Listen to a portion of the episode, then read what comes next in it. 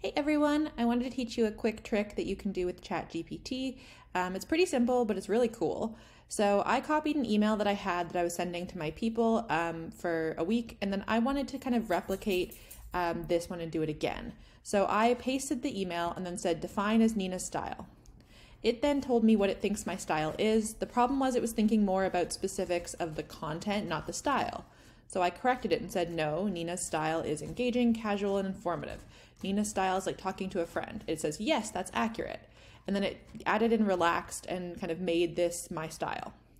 Now I tell him, yes, please use Nina's style, so that's the style we defined, to write an email about moving to New Zealand. Then I include some stuff I want him to focus on.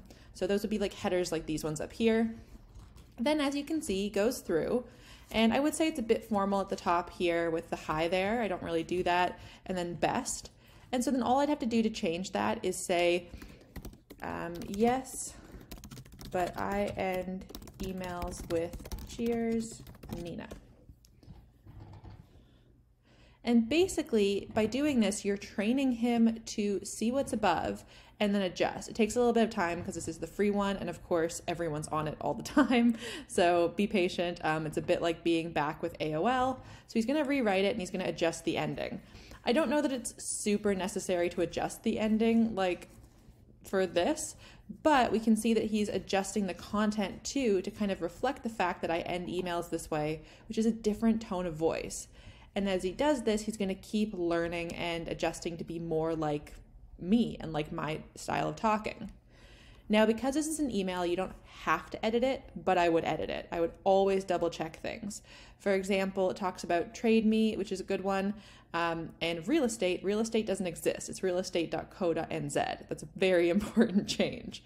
Um, there's things like here with the visas, I would want more specific information. And you can see it's a little bit different from above, so I'm probably to Frankenstein the two together to see which ones I like best. Um, and I'm doing this that way I can like link to different posts of mine throughout the middle because I have a lot on these places.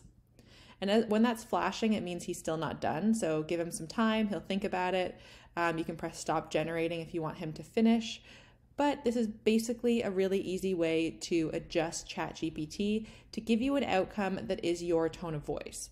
And so you can correct him and tell him to adjust as you go. You can define different things, such as like um, whatever the style is you're going to go for, whatever the topic is, like the topic is X, define topic as X. And then as you keep going, you can kind of autofill stuff. So you want to make sure that he's giving um, good outputs, but here we can see he ended with the cheers, Nina. And that's my style. It's a bit more me. And even as I read this here, the inner bits are a bit shorter, but I think the intro is much more me. Because like I love using the word Kiwis. I just think it's super cute and it is epic. I mean that they're called that. Um, then at the end, we have some exclamation points. I do use a lot of exclamation points. And so this is a great way to give him your own content and he can kind of use that as a basis to go off of for the style.